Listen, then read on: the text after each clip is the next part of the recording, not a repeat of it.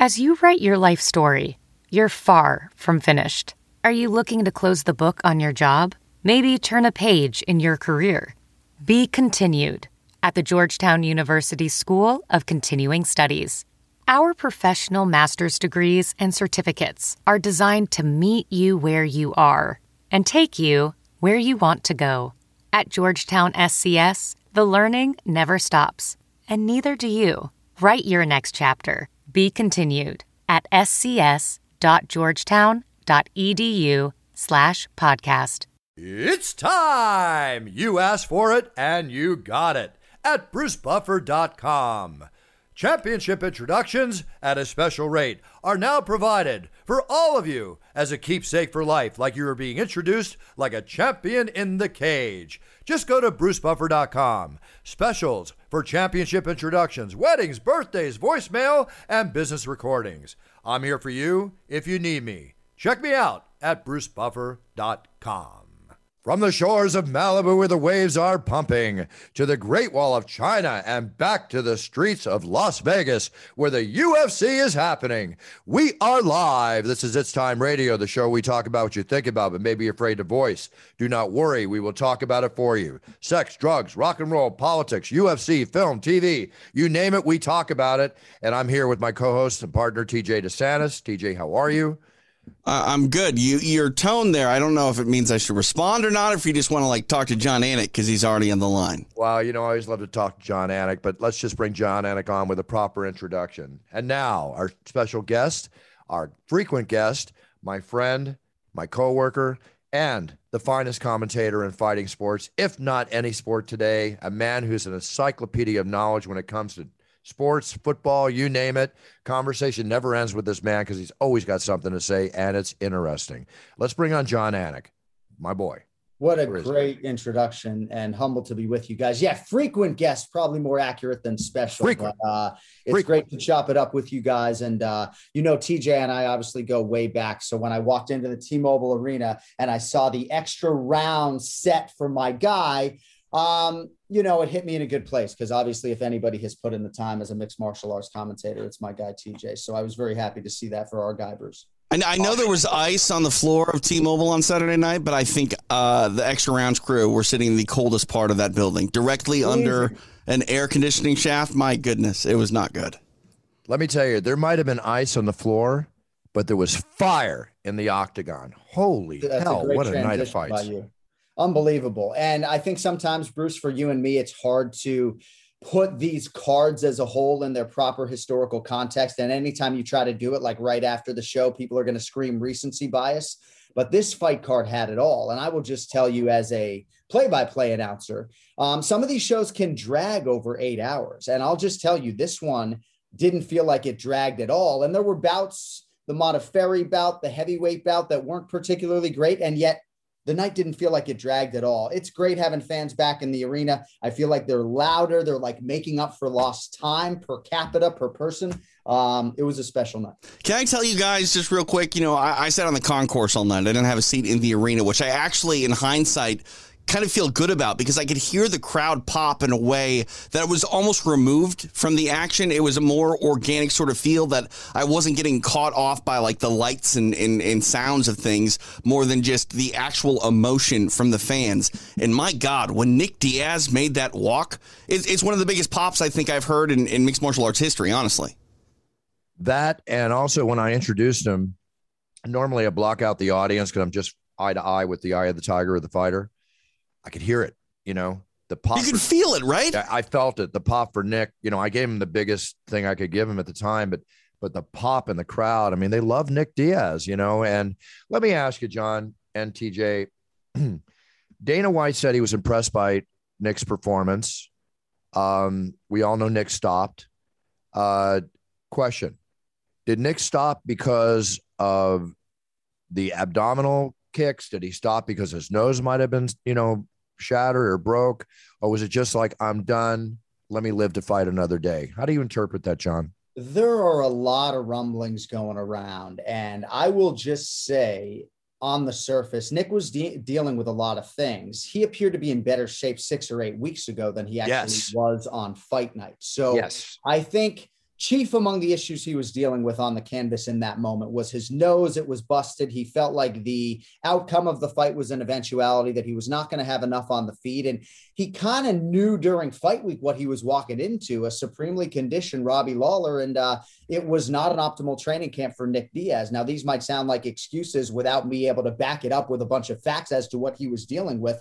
Um, but I expect a much better version if he does turn this around in four or six months. I really do. Uh, I thought he had some moments, um, but if I'm really analytically dissecting the performance, um, he looks slow and he didn't necessarily have that look in his eye. You know, you talk eye of the tiger. For him, it's that patented scowl that makes you think he really wants to hurt a man. So, uh, you know, I don't know if he didn't like the matchup. He seemed to intimate during fight week that it came together quickly. Um, there were myriad issues for Nick Diaz, and um, you know, I think I think the layoff can't be discounted either. Can, can I just say that I think it's a, a good first step back?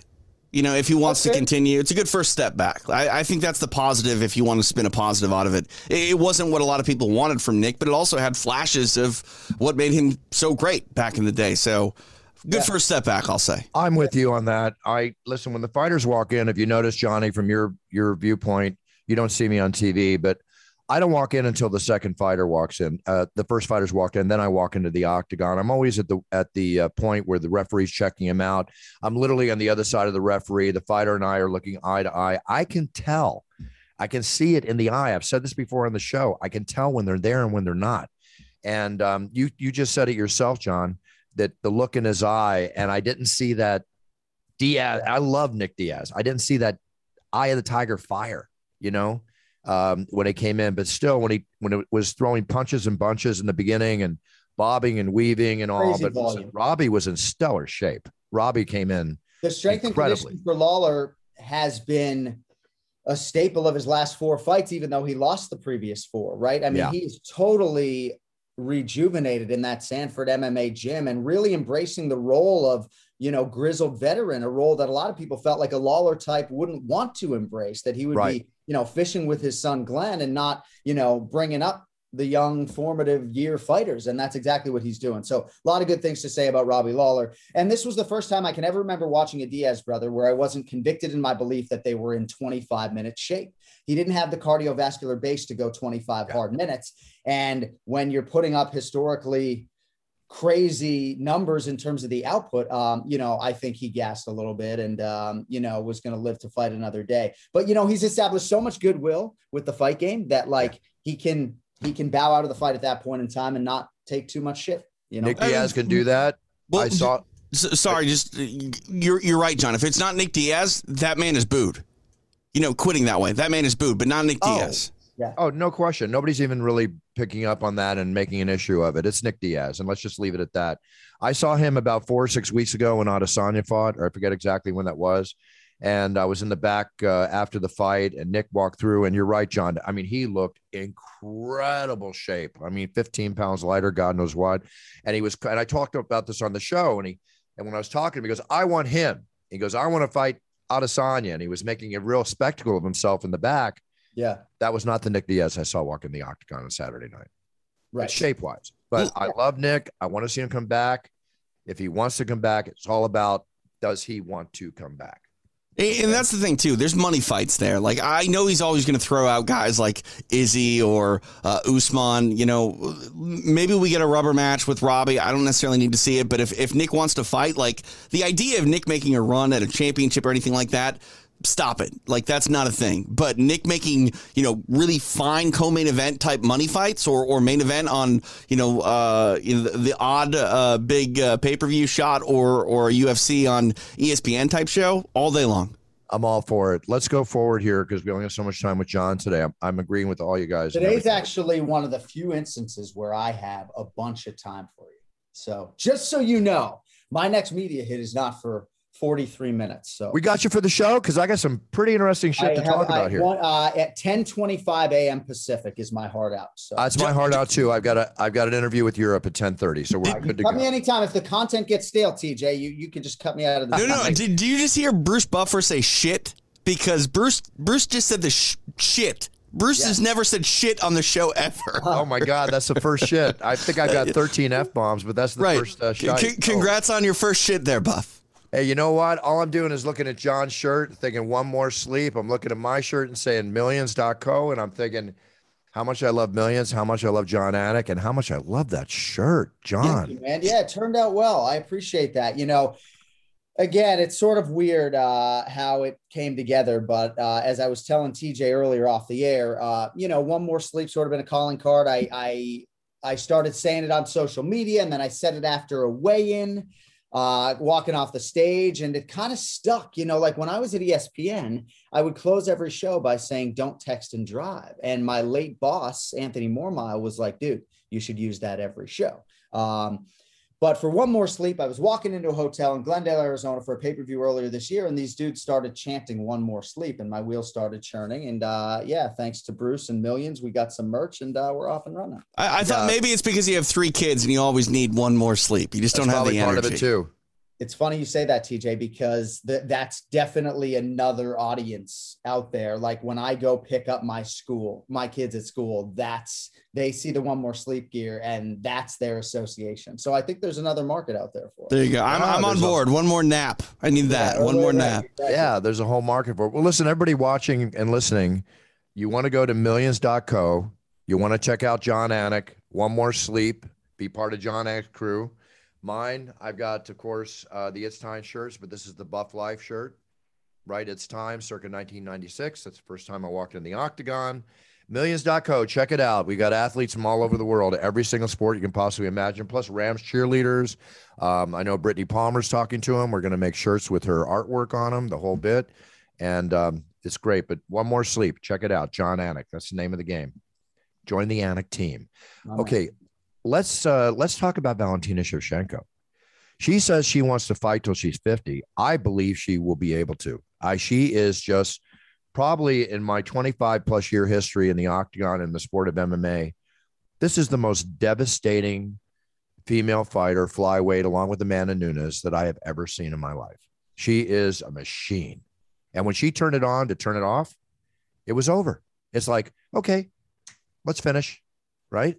Amazing. Yeah, uh, we could spend 20 minutes on Valentina Shevchenko. She's probably the closest thing we have to Tom Brady in MMA in terms of her desire Yeah. to compete as long as humanly possible because this is what she loves to do. And she knows no other life than the sacrificial life of a martial artist. So she's so conditioned to making all of these sacrifices, and she has found a comfort zone uh, in terms of her you know work life balance that she very much is aspirational to compete into her 50s uh you know like you say 50 it's like i don't think she'll stop until you know her body gives out. It's crazy to think about what she could accomplish if she really does compete into let's say her 40s i think the question is going to become um, can we develop 125 pound challengers? You know can the uh, you know, Maycee Barbers and Miranda Mavericks of the world start to develop and really produce a legitimate challenge. If you look at Miranda Maverick, you know, she's very young.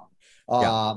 but how long is it going to take her to, you know, be competitive against Valentina? If you asked her right now, how competitive is she against Valentina? She'd probably tell you she's ready, but probably isn't, you know? So, Right. or does Valentina, um, you know, move up to 35 and do the trilogy with Amanda? And there are just so many hurdles to get that fight signed. Um, but yeah, it's Valentina's world right now. We're just living in Brucey. You know, I'll tell you one thing. If Valentina fights Amanda Nunes at 135, I know the cyborg uh, fights, you know, was big with Amanda. I know the Rousey fight with Holly and others were big, but I honestly think that'll be the biggest female fight we could ever have.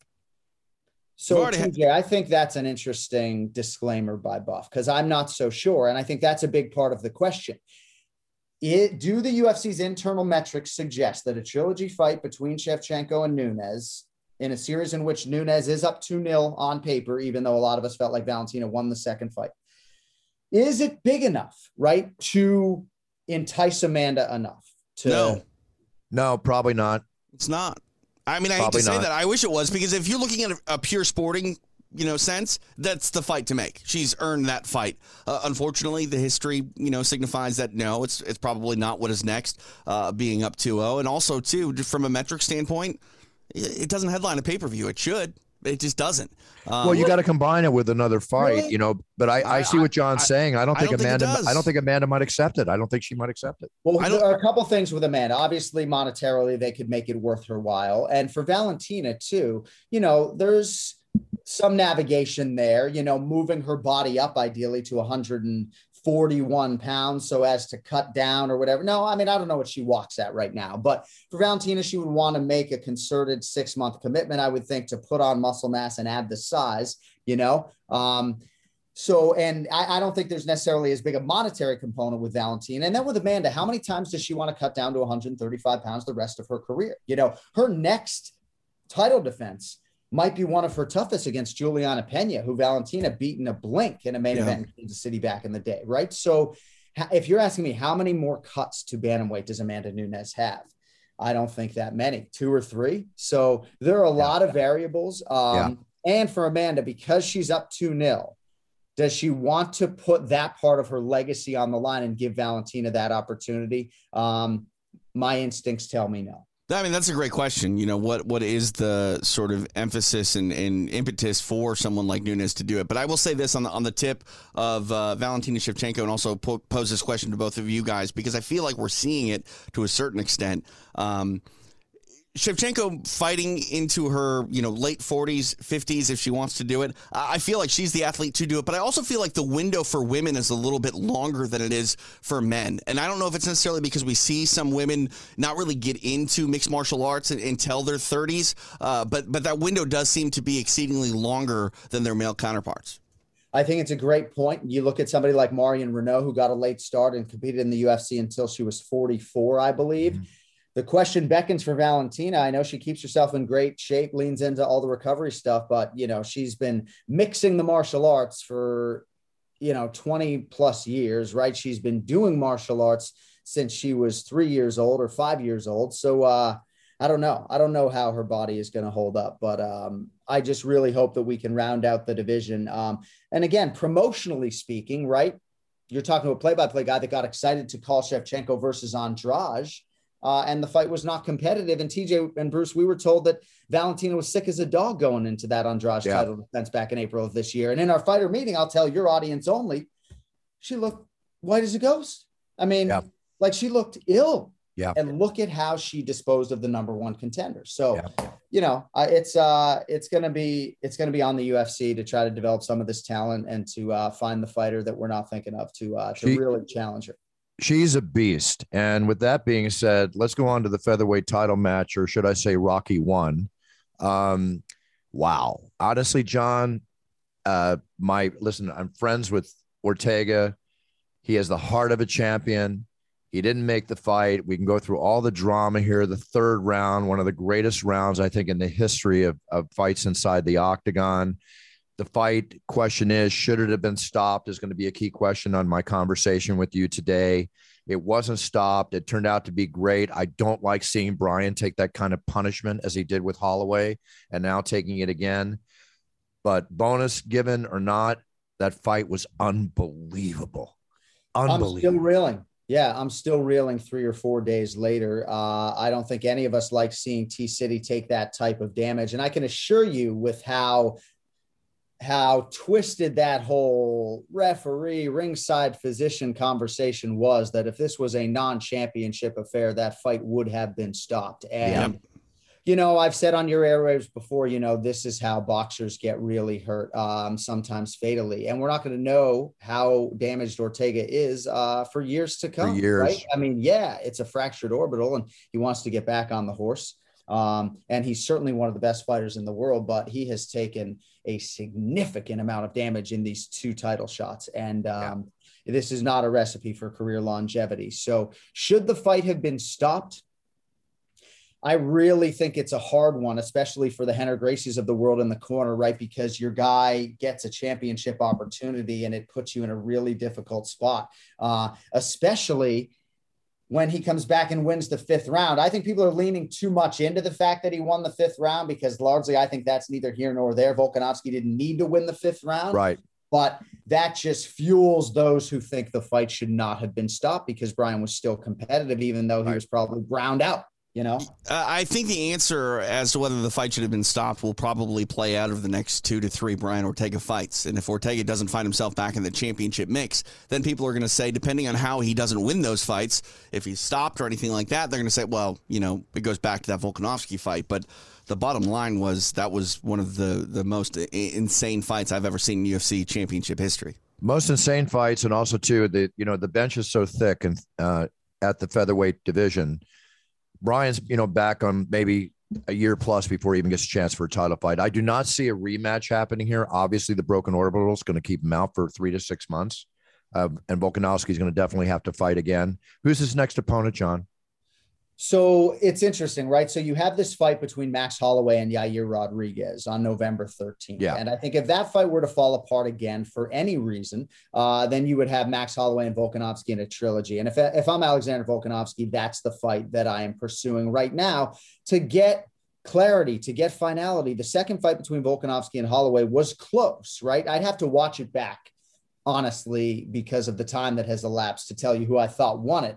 Um, but Volkanovski is an absolute warrior and absolutely needs to be celebrated after this win. I mean, look at his wins list, right? Holloway twice, Jose Aldo, Chad Mendes, you add a Brian Ortega.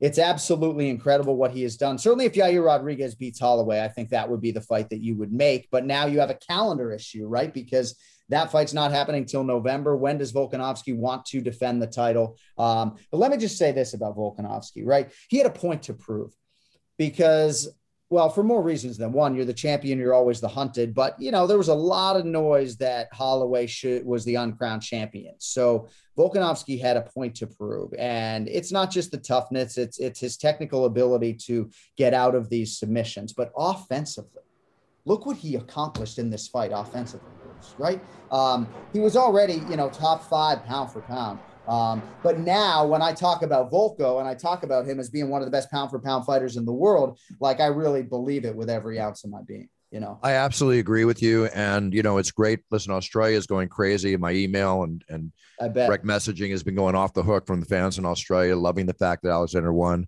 I like Alexander. I love him in his post interview. I love his honesty and his humbleness that he says, I was gurgling. I was ready to go. I don't even know how, so many words, how I made it out of that. It was one of the most dramatic moments I've ever seen in our sport that could have turned around where Brian could have been crowned champion at that given moment, proving the beauty of mixed martial arts. And it doesn't matter how it can turn at any, any second. So this fight had every bit of drama, every bit of everything you could possibly put into it. I never like to see fighters get hurt. I know you mentioned that, Jon. TJ, I know you the same way. But the entertainment value we got out of it was tremendous. I just hope that the longevity of Brian Ortega continues because you cannot fight like this every time. You just can't.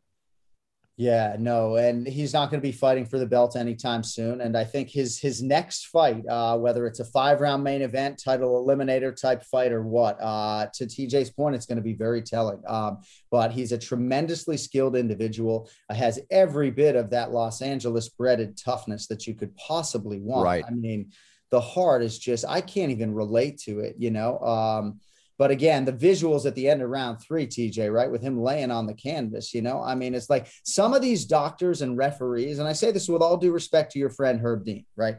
Some of these referees and doctors don't give a shit about, um, you know, that the fans want the fight to continue or that the, there's a belt on the line. You know, fighter safety is always at the beginning of their absolutely forefront. And I think that it's just a very difficult ask you know, to to have a referee in a championship fight, you know, you know, do what a lot of us perceive to be right. I don't even know where I stand on this particular stoppage, but I just think uh, I don't know, man. You know, this ain't going to do nothing for Brian long term, Bruce. This is concerning. I mean, real quick, how how important was it that Brian was basically prone in his corner at the end of round three? If he wasn't in his corner, that'd have been real bad.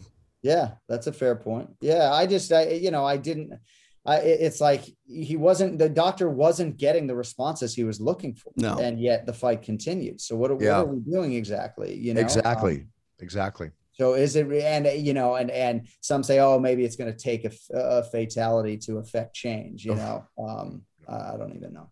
No, not on my shift, not on your shift, not on any shift. I don't want to see it happen. I'd rather be the first one to go before a fighter, like I've always said. It's tough right there. Let me Yeah. let me let me get that that notice if it ever happens in the future. I, I will All- say this real quick too, though. Uh, if you look at fights from ten years ago and look at fights today, cuts don't stop fights anymore. And I think you know we're starting to see uh, concussive blows uh, also really not stop fights the way that they used to. Uh, well, at least at least it's not boxing where you get hit, you fall down, you get a 10 count to stand up, only to get hit again and fall down. You know, at least when we recognize it, right. Barring the controversy over this fight we're talking about, it's stopped in time. So It's still safer, I guess, than than boxing at the end of the day. Which to In me, respect to the is- fight. yeah. not in respect to the training. Sure. in No, I agree. I agree with that. I mean, training is a whole other situation altogether. I think actually Where training most- practices have gotten a lot better over the last 10, 15 years, but uh, you're right. Exactly. All right, great night of fights. Uh, we got an interesting night coming up uh, this weekend. I'll be back. Jon, are you here this weekend? I am not. I'll be back October 9th for uh, Mackenzie Dern's first main event. Jon Anik, would you like to stay over and go to the Raider game with me on October 10th? Wow. Um, I'm Yeah, I announcing mean, that again on sounds- October 10th. We yeah, can talk no, about it. Uh, yeah, we I got people- That sounds uh, very appealing. Yeah, I got people standing in line that want to go. Even uh, our buddy Zach Zach Andino. It's like I'd love to take Zach too, but if you stayed over, you know that could be a weekend we can enjoy the Raider game. Man, you're speaking my language. Okay. By the way, Yes. as we're on the topic of the Raider game, they're three and zero now, first time in 19 years. Yep. Um, I'm having a tuxedo made with the Raider logo on the back. I'm waiting to get the okay on. That looks incredible. But as superstitious as teams go, they don't want me to wear anything other than that outfit I've been wearing for the last two appearances as we Who move did forward. that directive come from? Can I ask? that as far as To not change your suit. The guy, my my man Justin, who, who's the head of it, is like they're also tickle pink with everything. And then he's like, "Yeah, I'll see if I can get the okay for the jacket." Then after the win, he's like, "I don't know. We may need to just keep you in the same that jacket, which I was going to wear every game anyway." There's superstition, so who knows how You- it'll you- fall? you- we'll see. You, you need to benefit from that superstition. So if they're still undefeated when that happens, and then you do the announcement and they win again, you need to say, "Well, clearly you need to employ me for every home game." Yeah. I'm already no, that's done. oh, so it's every home game. Oh yeah, no. I if I uh, if I can make, they want me every game. They want me all the way through to the Super Bowl in 2024. The reaction's been Perfect. tremendous. Perfect. No, I'm the Raider guy now, and I'm not not because my Eagles are are playing like shite, but they are playing like shite. So I think I got to enjoy my Raiderdom right now. Sorry, Philadelphia. I'm still always my heart is with you, but my God, you know, get some defense. What's going on here? Well, and how could you not root for the Raiders in the AFC given your alignment with the franchise now? I mean, I know you're an LA guy, but you never rooted for the California teams because of your Philadelphia, Philadelphia, roots, right. obviously. So it's not like you ever like rooted for the Rams, you know. So the Raiders should be your team, you know. Yeah, no Rams. You didn't The call. Eagles sure Raiders. shit did. aren't going anywhere. What's that? Respectfully, I don't think your Philadelphia Eagles are going anywhere. I mean, they have I'm a lot of talent, but a lot of it's young. Yeah, a lot of it's young. They got to regroup the team, and my heart will always be with them. Let me say that for public note. I love Philadelphia. I love the Philadelphia Eagles. I love the Phillies. You know, the Flyers, the whole nine yards. But the bottom line is, um, I'm having a great time with the Raiders. Uh, it's been incredible. The reaction's been incredible. I can't begin to tell you the feeling of being in front of seventy thousand or more people doing Oh, what I yeah. do. It's it's amazing. And if you go with me, Jon, you'll get the feel. You'll be right there beside me. It's it's it's very, Kitty and I went, and we just it, it was incredible. And then um, when she and I were sitting in our suite, you're going to love this. Two suites to the right is Dan Marino. I sent you this. Yes. Four minutes left in the game. They're down what, 10, 11 points, whatever it Yeah. was. He left. And two minutes later, they're tied in one of the greatest games of the season so far. As part owner or whatever, all respect to Dan Marino. I'm a huge fan of Dan Marino, but my gosh, you don't get up and leave, right? You you fight to the end. Am I wrong? Well, I mean, I have a historically awful, awful story about leaving a game early, Bruce, right? I mean, when Adam Vinatieri made the kick in the snow that led to the New England Patriots Oh, my God. Super Bowl championship, this came after the famed tuck rule fumble from Tom Brady, right? So I'm a Patriots fan in the building in the snow, and Tom Brady fumbles the football. Oh, So I fucking get up and go to my car, and then I hear this big roar. I go racing back to the stadium to try to get back in the building because the call got overturned and they wouldn't let me back in the building. So I could appreciate Dan Marino wanting to beat the traffic, and not for nothing. I watched that whole game, Buff. Miami had no business being like. I know some people say, "Oh, Dolphins plus four and a half." If you had lost that bet, it would have been a bad beat. Like, oh, I don't know, man. I didn't feel like Miami had any chance to win, so I'm going to pardon uh, the Hall of Famer Dan Marino. I understand people want to pile on him, but uh, I don't know. I'll Um, give a pardon too. It was just quite fun to be there and to see him get up and leave. Yeah, like, yeah. what? His team still lost, so All good. All right. A few other things happening in sports. Um, by the way, let's give it to uh, the Raiders. Let's give it to the Rams. Who else is undefeated this season, Jon? the Denver Broncos, although they have fought the fought, they have beaten the laughing stock of the NFL, essentially, right? The Giants, Right. the Jets, and the Jaguars. So, um, but you know, I believe in Denver a little bit. You know, I uh, Teddy Bridgewater, man, has just exceeded all of my expectations. So Broncos are still undefeated. Um, I don't think the Rams have lost a football game, so they look probably like the best team on paper right now. Yeah, um, but we'll good. see. I mean, obviously, all of us in New England are uh, getting primed for Sunday night po- football as Tom Brady returns to Foxborough to take on the Pats. And I think the Buccaneers are going to smoke New England, but I'm hoping Belichick can pull something out of his ass this weekend. We'll see. Well, one thing that's always true is when Tom Brady takes a defeat like he took last weekend, he notoriously comes out like a bat out of hell the next week, team and everything. You know, get that coaching together, figure it all out. But you're you're going against Belichick, you're going against New England, and you're in New England. Can't wait for that for a lot of reasons, which I know you share the same sentiments for. Let's talk about Jon uh, Jones. Uh, Jon Jones called me last week after I appeared for the Raiders. Haven't spoke to him in a year. We had a wonderful 15 minute conversation, humble as can be. You know, God bless all this stuff. Uh, really proud of my career, and it was so exciting to see me on the on the uh, stadium. You interview him for 45 minutes on Friday night. He goes to the Hall of Fame. Four hours later, he's arrested for domestic abuse, which has now come out. And I'm not trying to cast any aspersion. I'm just talking facts. An assault on his wife. You know, she was found with the bloody lip, the bloody shirt, the blood in the bed. The kid and her down at the at the uh, hotel lobby, and the kid saying, "Can you call the police?" Not good stuff. He gets arrested, headbutts the car, sends chips of paint up from the car and supposedly even says something effective taking on the officers. Alcohol is a very bad thing for Jon. There's a lot of demons there. God knows what else, if anything else, was involved with the situation. But this is so disturbing on so many levels. I'm going to say one last thing before any comments from you.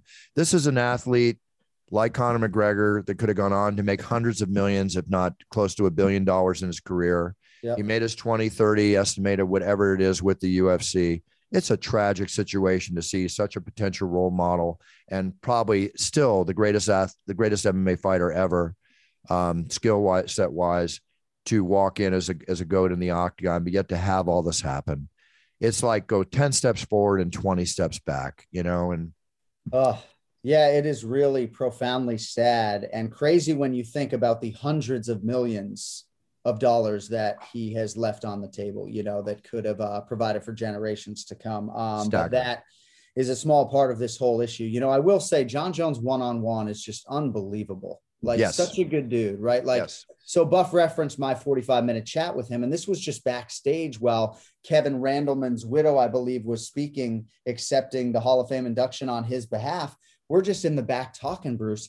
His cell phone's nowhere to be found. He's looking you in the eye the whole time. He's totally engaged, asking about my kids, asking about how the job is and what it's like working for Dana and all that stuff, asking about television.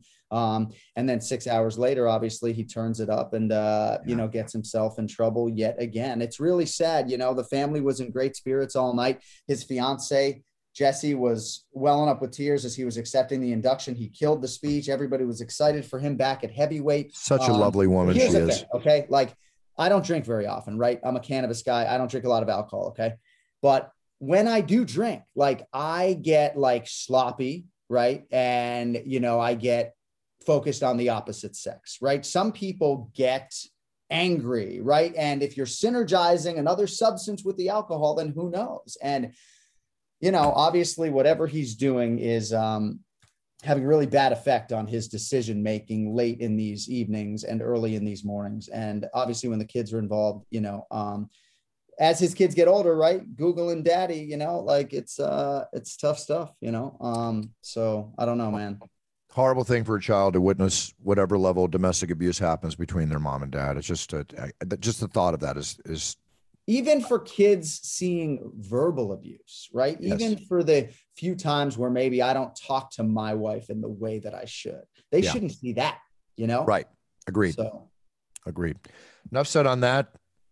so Hope the demons nice get out. I'm gonna be nice, nice to my wife tonight. I wasn't. Really Sounds perfect. Listen, one thing and last thing on Jon Jones, if you want to get away from the arrest, he's at 250 pounds. He's slowly been going up in weight for a year now, working the muscle, working everything to become a heavyweight. I can't wait to see him fight at a heavyweight.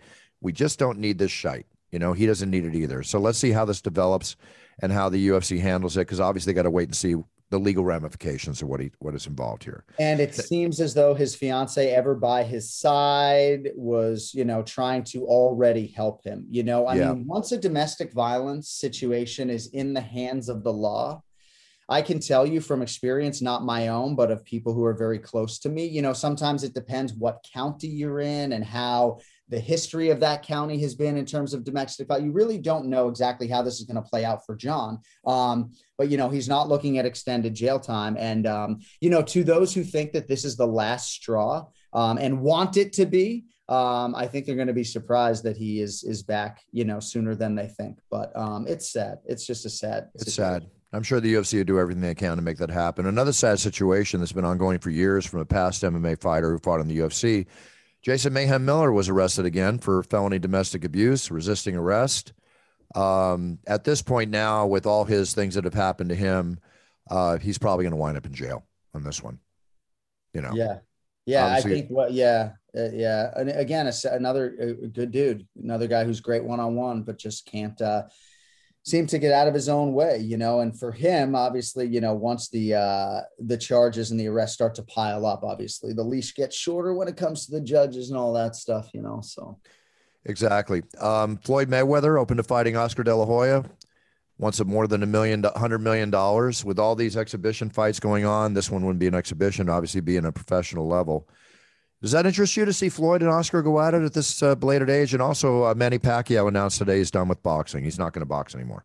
so I got into mixed martial arts because I hosted a boxing radio show essentially. So I covered so much of Manny Pacquiao's prime and so many of the smaller fights of his career I was in the building for and just what a class act and what a legend and Very much. You know, I was a Mayweather guy. So, like, Pacquiao was never my favorite fighter. Uh, but you can see why, I guess Marco Antonio Barrera and Bernard Hopkins were really the guys for me. But you can see Oh, why yeah. Pacquiao was like everybody's favorite fi- fighter because of his Yeah. style.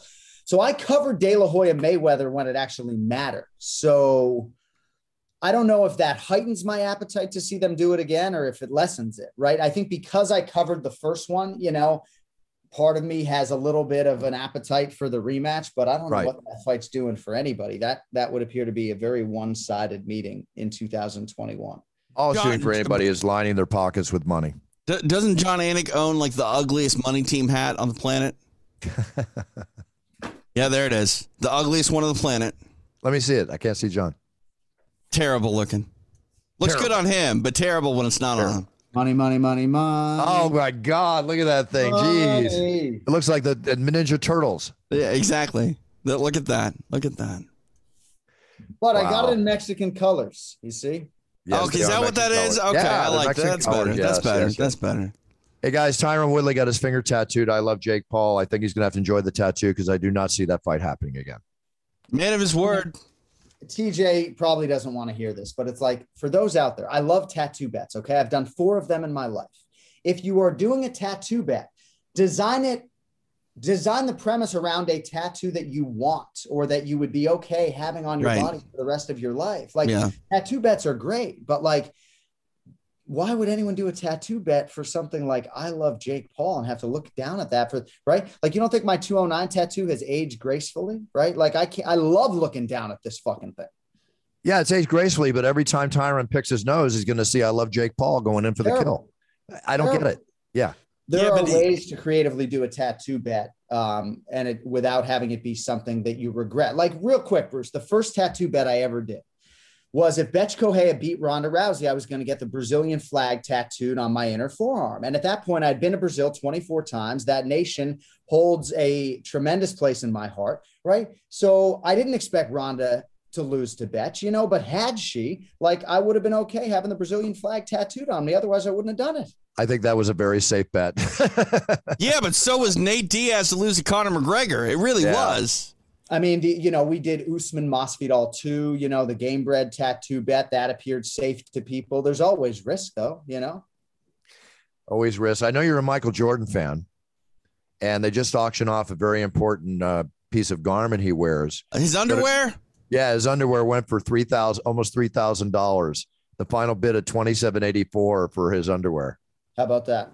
Well, let me tell you, I'm not a, I'm not a Michael Jordan fan. I'm a Larry Bird fan and I'm a Kobe Bryant fan. So there you uh, go. But Michael Jordan's the greatest of all time, best yes. two way play, player ever. Sure, for sure. I'm a Kevin yeah. Garnett fan. You're welcome, Boston. Well, and you, you know what, TJ? Uh, you talk about good human beings that resonate with that city. Like Kevin Garnett is getting his number five retired, and he didn't spend that many years in Boston, right? And they're running out of numbers in Boston. He deserves that so much, man. He made such an impact on that city. And uh, if if you were ever going to retire a number for a guy who was only there for like four or five years, that's the guy. I'm really happy that they had the stones to to do that. You know. Minnesota, Absolutely. the backbone behind so many Boston championships. You got the Celtics, you got uh, yeah. David Ortiz and the Red Sox. You're welcome. You're welcome, Boston. Awesome. Two more things, real quick, on the collectible end. Abe Lincoln's death certificate um, is going up for sale. They figure the asking price will be four hundred twenty-five thousand. That sounds very reasonable. See, that's cheaper than I would think. Like I would I mean, think that's so too. super historic. I mean, I don't know what the the historical collectible market is like, but but that'd be something that that'd be the masterpiece of many collections. I would think. I would think so. There's so much drama around that death certificate, obviously for obvious reasons. And another thing too, my UFC 257 Conor McGregor Dustin Poirier cards just set a record in my sales of my handheld octagon cards. The actual Poirier McGregor card, the single card, sold for thirty eight hundred dollars. Wow. And the rest of the cards in the set sold for twelve hundred seventy four. It came out to about fifty five hundred, breaking the record for a previous set, which was the Amanda Nunes um, Cyborg set that sold for almost uh, forty. It sold for forty eight hundred. Which is what so, Dan Dan Lambert paid all that, didn't he? Dan Lambert bought the uh, card for 4200 while okay. other people bought other stuff. In this case, this was not Dan Lambert. This was another buyer. So they just set a new record 5500 for a set of cards. It's great. Incredible. Crazy. No, I mean, that's a great souvenir. There's nothing like that in terms of, of a souvenir, right? A handheld announcer card, you know? Yeah. It's, I, I'm sorry, I don't mean to blow my own horn. It's just, I know it's a one of a kind, you know, yeah. and, and oh, yeah. collect, collecting industry is so big out there. And that's why, Jon, as we always talk, everything you write, all your production cards, money, money, money. Don't throw those things away. I have a fighter card library right behind me of, of I think over 5,000 handwritten cards or something. It's crazy. When you're ready, I got the man for you. My man who does this, I'll set you all up. Yeah, I mean, for me, it's a little uh, tricky, right? Because I need the information, so I have to figure out a digital system. Yeah, we talked about and, that. And uh, but we'll get there. We'll get there. So who else? Last story before we sign off. Who owns a, a Roomba? You know those. Automatic, I have one. Well, they just came out one now that has some whatever that term is, knowledge, AI knowledge in it. That it will avoid smearing dog poop all over your house because the problem with the Roomba is that when it hit dog, that's poop, a real thing. Let me tell you, that is yeah. a real thing. It's not a fun thing either. Well, now you got a new one. It avoids no the dog way. poop. It, wow. Dude, it's bad. It's bad. Yeah. Uh, my wife and I had it prior to having dogs, and then the dog did the thing, and we weren't home, and yeah, it was a a, a whole Man. piece of art. All right, buddy. I want to thank my. I want to thank the sponsors real quick before we sign off. FanDuel. Everybody check out FanDuel for your betting on sports, fantasy sports, the whole bit. Um, my ambassadorship with FanDuel is continuing. Puncher's Chance just came out in uh, Alabama and Pennsylvania, selling through the roof. And you know where it sells? One of the biggest markets we have is Florida, Jon, where you live. And it's Time Energy, big hit in the UK after being released on Amazon. We'll be here in the States within the next couple months. So things are rocking and rolling on my end, uh, and things are rocking and rolling on our end. So let me hear about Jon Anik. What's going on with you, Johnny? Nothing about me. Just parting note on a UFC athlete to show you how quickly it can happen. Right, Chris Daukaus UFC heavyweight. He is four and zero oh in the UFC with as many knockouts. Right, rumblings that he might get a main event against Derrick the Black Beast yeah. Lewis. And I said on the broadcast this weekend, right that Chris said last week before he knocked out Shamil Abdurakhimov and looked even better than he had in his previous fight. He said he wants to go down as the greatest UFC heavyweight of all time. And I brought it up on the broadcast, and DC kind of laughed a little bit because he's just getting going. You know, he devoted 10 years of his life to being a cop. Right. Now he's training full time. And look at him now. And it just speaks to the power of self belief, you know, because Stipe Miocic, when he when he got knocked out by Stefan Struve in a main event in Nottingham, England in 2012, no one thought he was going to go down and be the greatest UFC heavyweight of all time. So why not Daukaus? I don't know. That's inspired me. Um, so I don't know. My, well, you know, my, my kicker today is Daukaus, not a plug of the Anik Florian podcast. I'm very happy you brought him up because I had a note here to talk about him because there was a couple people I wanted to you know, say that did great on the show. Daukaus, you know, Philadelphia boy. Get him on. It's time. I mean, he's from Philly. Yeah, no, I think it's a great idea. You know, I'll definitely just does Felder know how to get a hold of him? Or of course, I'll, I, I got you. As yeah, long as you I would love to have him on. Idea. I'd love to have him on. I even said after he won, I go Philadelphia, baby. And he had a big smile on his face, yeah, and you yeah. know, it was it was great. But he yeah, doesn't what root for the Raiders, Buff. Unlike you, he doesn't root for them. I'm just kidding. I don't know. Sometimes a lot of money cuts a lot of family ties. Uh-huh. just kind of kidding. TJ, What's up? Uh, what's going on? Thursday, I'm going to Cancun uh, on UFC Fight Pass. We've got uh, the debut of Medusa, which is all women's uh, submission grappling event. It's combat jiu-jitsu and EBI rules. So check that out. And then on Sunday, it is combat jiu-jitsu worlds, the middleweights, I believe. Uh, 16 man one night tournament with uh, slap fighting essentially. Is Eddie Bravo oh. hates it when we call that, but it's it's, yeah. it's a good time down in Cancun. Very hey, very Bruce. cool. One yeah. quick thing. Um, yeah. If you go to UFC.com right now, um, they sort of did an embedded style uh, feature last week. I had a camera crew with me the whole time, followed me to my room. TJ might enjoy seeing me do my voiceovers in my room um, and my inability to keep my body quiet. Um, but it's like an eight minute video on UFC.com. It's International Fight Week with Jon Anik and uh, all sorts of behind the scenes stuff from the Hall of Fame. Cool um, and I think it's probably uh, in this day and age in which people enjoy behind the scenes content, it's a good inside look at what my fight week entailed. So if you want to check that out at UFC.com, a lot of people worked hard to put that together. Our remote remote voiceover is the worst, Jon. Like I, I hate doing them. Like I always worry about my neighbors being like ornery with me, and when I do it at home, I do it in my car, and then people freak out because I'm acting like a lunatic in my driveway. It's yeah. it's the worst. I can't tell you how many times there will be a fighter filming me like outside the room, and then I'll finish my voiceovers and I'll go on social media and they're filming. Yeah, um, right. That's well. That's why you try to be a one or two take guy. Otherwise, you really upset the neighbors. I just brought it up under videos on UFC.com, and I'm going to watch this after my interview uh, while I'm working. Thanks, my man, Jon. I appreciate that. And check it out. Absolutely, I don't want to miss this. All right, everybody. I will see you from the Octagon on Saturday. Uh, what do we have here? Saturday. Johnny Walker, Thiago Santos back. That's going to be fun. Oh, right? Yeah. Great. Yeah. Meeting. Kevin Holland, Kyle Daukaus. That's going to be fun. The whole card's actually quite deep. So, what is, yeah, the card's very deep. Uh, yeah. Misha Cirkunov, Krzysztof Jotko, Oliveira's back, back Niko Price. Yep. Yeah, yeah. That's not a typical fight night card by any means.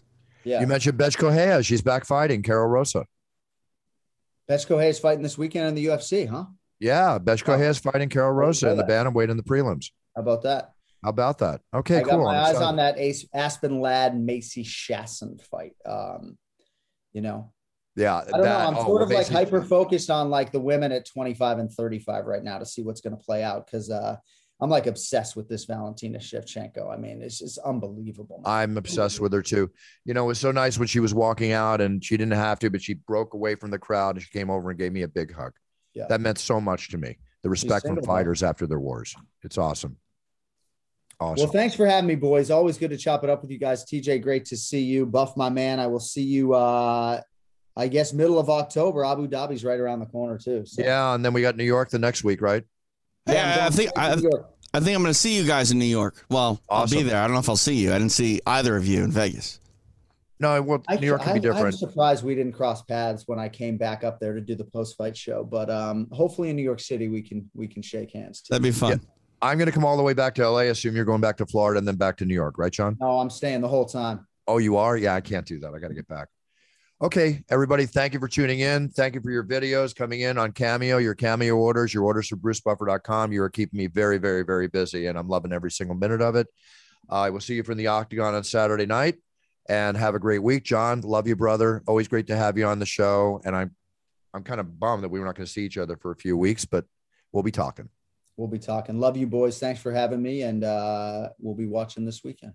Love you too, Jon. Love you too. TJ, much love, my brother, my producer, and everybody. Set your goals, write them down, learn about everything you need to know about. So when you step on that golden path to your future, you be the best you can be, whether you're first, second, third champion, you name it. If you're performing your best, then you're winning. And that's what we're all about in this time radio. And that's what all about I am in my life. It's about being the best you can be, winning, and being a role model to your sphere of influence. With that note, have a great week. I'll see you next week. Buffer out.